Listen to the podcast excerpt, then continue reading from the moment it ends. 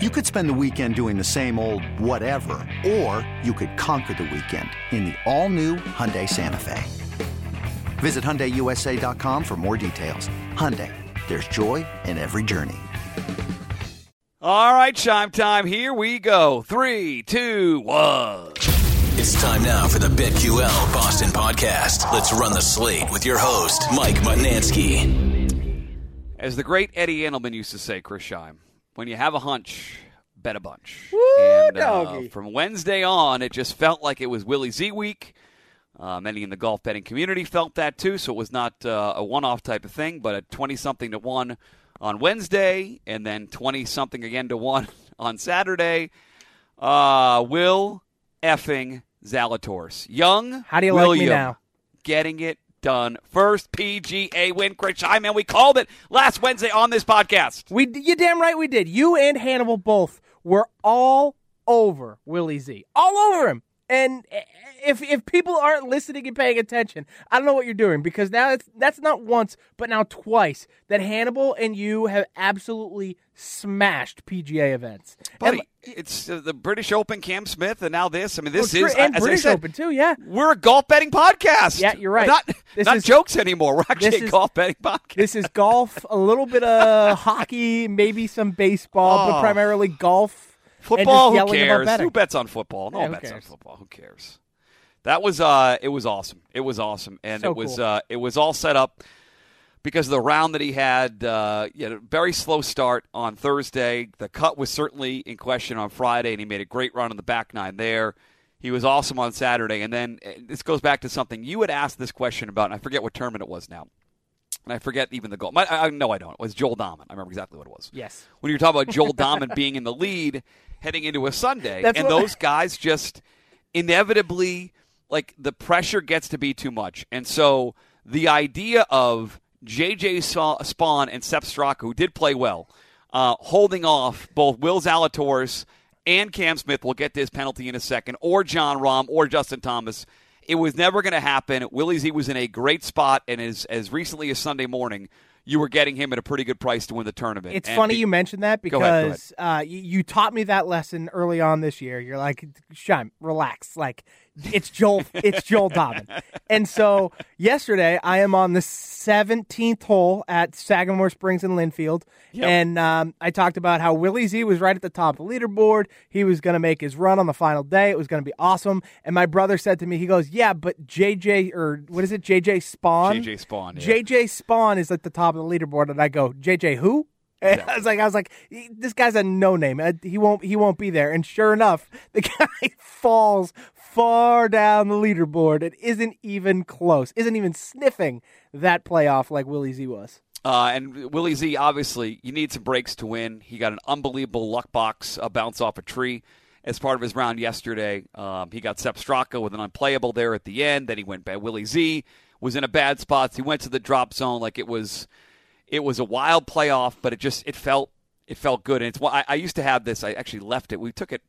We used to rent. Um, a house for the entire meet in Saratoga. It was a six week meet when I was just out of college. We, me and three buddies split like this really small house for the entire summer. We had it from opening day till Labor Day Monday, and I would get off the air with Mutt Merloni, and literally, I'd be in Saratoga by you know four o'clock in the afternoon, six o'clock that night, whatever it was. Get off the air two, you're there three hours later.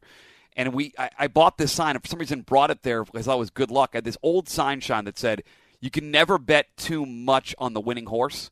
And I just feel like I, I, I, I loved Willie Z, and we had an unbelievable weekend with him. I should have bet more. I should have 100% agree with you. bet more. That's my biggest complaint is that I had a, gut feeling.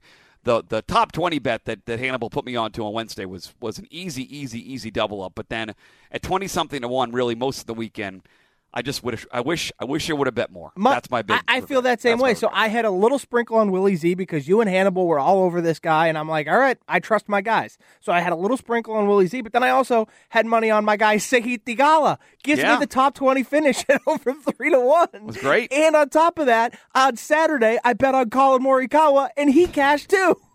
so like, I like. I, at the end of the day, it's like, oh, I kind of wish I had bet more on my guys. Like these were my guys. This is how I felt. Um, so I completely understand exactly how you feel. Yeah, so it was an awesome weekend. It was a great result for us as a as a golf betting podcast uh, with Willie Z getting it done from DraftKings to Underdog yesterday, finishing third in their big uh, weekend tournament. Like it was, uh, it was, it was really, really good. And now it, it should be an exciting week because you had the BMW, which is the the semi uh, the, the, the the penultimate, I should say, penultimate event of the year. The top seventy guys are all there this weekend. It's a no cut event, and then the top thirty guys after that all go to East Lake for the Tour Championship. So there's a lot on the line. I was just looking this morning where if you qualify for East Lake, if you're in the top 30, mm-hmm. you get a Masters and British Open and U.S. Open exemptions. And so all the way till the end of the tournament Sunday with no cut. You're gonna have like Davis Riley's in the top 30 right now. You mentioned your guy Thiegs, another great rookie. He's in the top 30 right now. Matt McNeely just outside. Denny McCarthy had a good weekend. Like these guys, there's no cut shine. Best 70 players in the world theoretically, without the live guys, and they play the entire weekend. And from a from a betting perspective, that's an awesome thing to have in front sure. of you because every everyone's alive all weekend. There is no cut, and the positioning matters till the end of the weekend. So guys are. It's not like they get to the weekend and they're not really in it. They're in it and fighting for points. The points are triple for the PGA, uh, the FedEx playoff points. So should be an awesome weekend there in North Carolina for the BMW. Now, I cannot wait. I haven't cannot looked how how have the FedEx points kind of shifted since this the finish to this event because Scotty didn't even make the cut. So did is he impacted by this at all? Like, I because I, I know at the end you get all those strokes and everything like that. So can you explain to me any kind of shift in how the FedEx standings look right now? I can tell you that uh, he, I think he slipped a second. Zalatoris with the win, I believe, went to number one. Wow. Uh, but so I mean, with the the points are tripled. Like normally, there's like you know X amount, and now so for example, Willie Z's in first now. He moved all the way up to one. So the top five is now Willie Z. Scheffler, Cam Smith, Sam Burns, Tony Finau. Um, like uh, Sepp Straka, him getting to the playoff, he's he's in the top ten now. It'd be almost impossible not to make the top thirty. So a good movement up the leaderboard by him. Hideki Matsuyama had to uh, withdraw and not even play, but he's still in the top thirty. Uh, guys who made big jump up, a big jump like J.J. Spaun is now uh, pretty confidently. Well, he's not confidently in the top thirty because he's only uh, uh, a couple points up on the guy who's thirty first. So basically, a uh, bunch of guys moved up. Sepp Straka locked himself in, but you still have all the stars in the top 30. But they need to they need to play well here because the points are basically tripled from what they normally are. So you can have a guy in the hundreds right now, or the guy in the in the in the in the 70s. If he wins the thing, he's going to knock somebody out of the top 30 for East Lake in the championship weekend. Wow. So, okay, cool.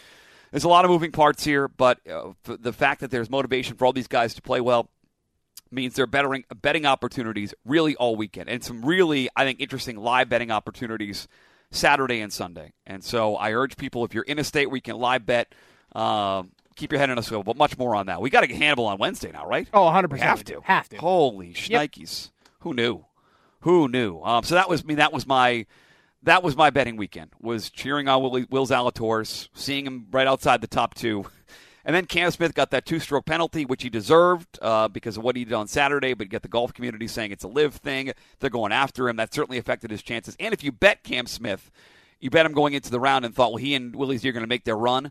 You probably you probably felt like a punch in the gut, Shime. No kidding. When they went to tee off an hour before he teed off and said he's been assessed a two stroke penalty. So yeah, he started the day brutal. instead of what is it, 11 under, he's 9 under. And so immediately, instead of a couple back, he's four or five back. And he played well. I think Willie he only beat him by two strokes um, for the round, but that two stroke penalty was a massive, massive edge to those who faded uh, Cam uh, from a gambling standpoint or from a DFS standpoint on Sunday. So yeah, I, am with you. I'm I'm so excited for this event. We definitely have to have Hannibal on. He is uh he's our golf guy. So you know, like you said, golf podcast now. We got to get used to it. We're a golf podcast. Somebody alert Audacy. They have a golf it. gambling podcast. Uh, let's get a sponsorship uh, on here. Meanwhile, the Red Sox did what they had to do. Took two out of three. Shime and a little, little bit of life. Michael Wacha looked awesome he last night against the Yankees. There is life. There's life.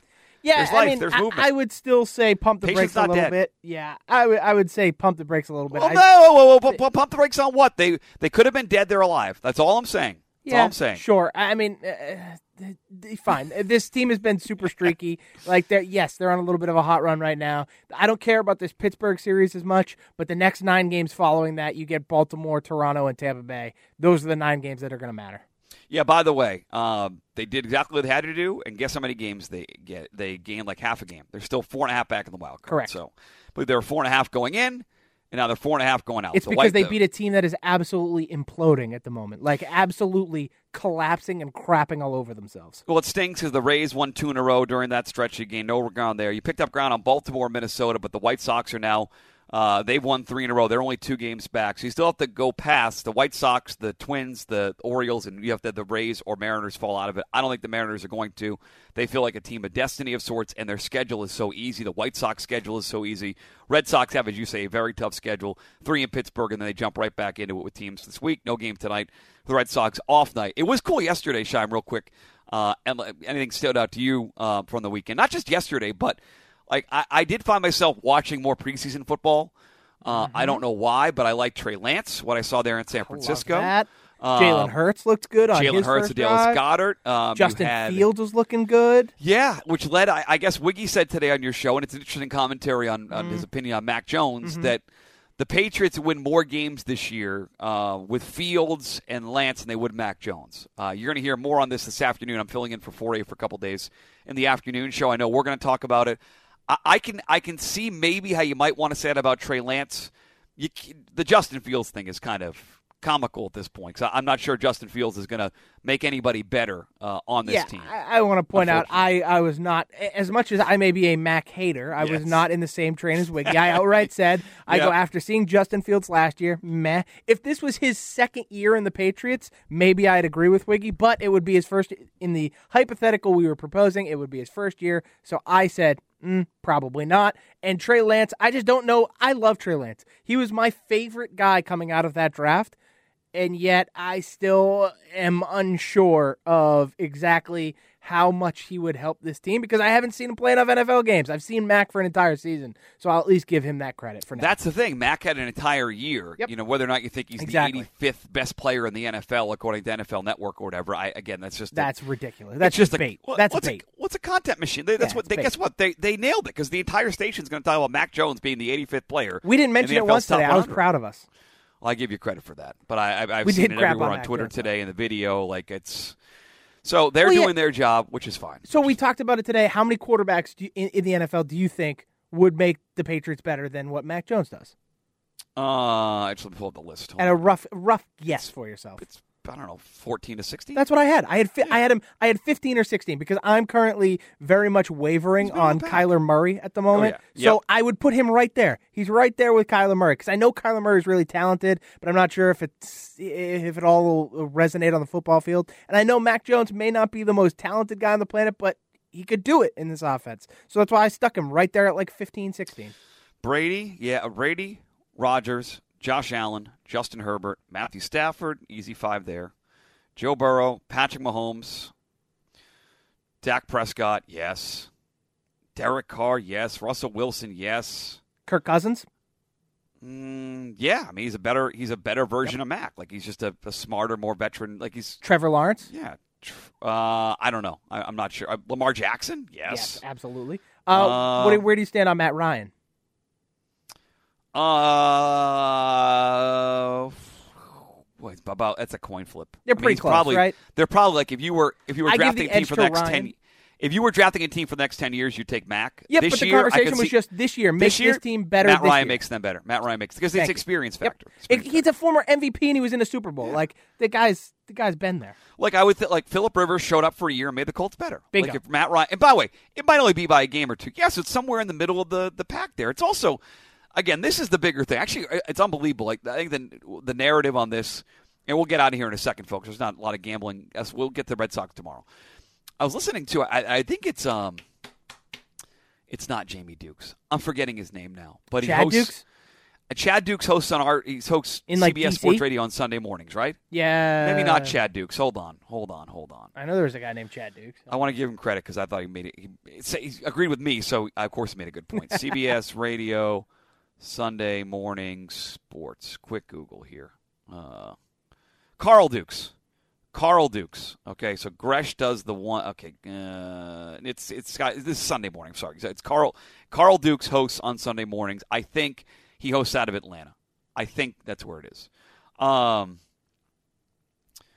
Uh, what was I going to say? He, uh, whatever you think that, whatever you think the ceiling is for Mac Jones, Shime, you're not reaching it in year two because of No. what they put around him. Unfortunately, Yeah, the, the, not the even coaching close. staff and the talent. You're not maximizing the potential of Mac because of the infrastructure in place of the Patriots. Does that make any sense? Well, to you? yes, and I, I think that's why me, and I think to a degree that's why me and Wiggy kind of get a bad rap. Is it's like everybody's like, oh, you hate on Mac Jones, all you do is hate on Mac Jones, and it's like, yeah, we don't love Mac Jones, but at the same time, we've been far more critical of what is around him this season, from the the, the debacle at co- co- uh, coordinator to the lack of offensive receiver talent. The offensive line seems like it's going to be an absolute disaster. Like we have been far more critical this offseason, in specifically this offseason, about Bill Belichick, the GM, and what is around Mac Jones than we have been of Mac Jones. Like Mac Jones last year was good. He was fine. It was a solid rookie season. I take nothing away from him. Entering this season, uh, Belichick has done literally nothing to help him, maybe even hurt him in the long run. And and then he and then Belichick's out there saying he's having dramatic improvements. And like like to that we say, yeah, pump the brakes, but at the same time, it's more so us being critical of what's around Mac that we say he's gonna have regression this season or not have as good of a year. It's not his fault. It, it's everything around him. And that's what we've been trying to say, but people just paint us as the Mac haters and we kind of live in that world. So we get primetime football on Friday. Uh, I guess this week is important for the Patriots. Uh, if you're down on I am, if you're down on them like I am, you're going to look for any or you look for any sort of signs of life offensively as they do these joint practice against the Panthers and a primetime game on Friday. Is Matt going to play Friday? He's got to play, right? I would assume he has to play at least a, a couple drives. He's got to play. All right, so that'll be a big part of the week. We have the Red Sox and Pirates and the Orioles. We have NFL preseason rolling on. We have our, our golf podcast uh, that we have to I mean, really focus in for Wednesday now. And uh, keep giving out winners, Sean. That's all we can do. That's all we will do, Mutt. Uh, subscribe to the podcast, folks. iTunes, Spotify, and on the Audacy app. Uh, you can also check us out on BetQL Boston there on the uh, Twitter as we get ramped up. This has all been a low, slow uh, build up to football season, Oh, Sean. We're basically, Slow we're basically burn. there. We're basically there right now. Yeah. Uh, enjoy your Monday, buddy. We'll talk tomorrow morning. I can't wait, Matt. I'll talk to you then. See ya.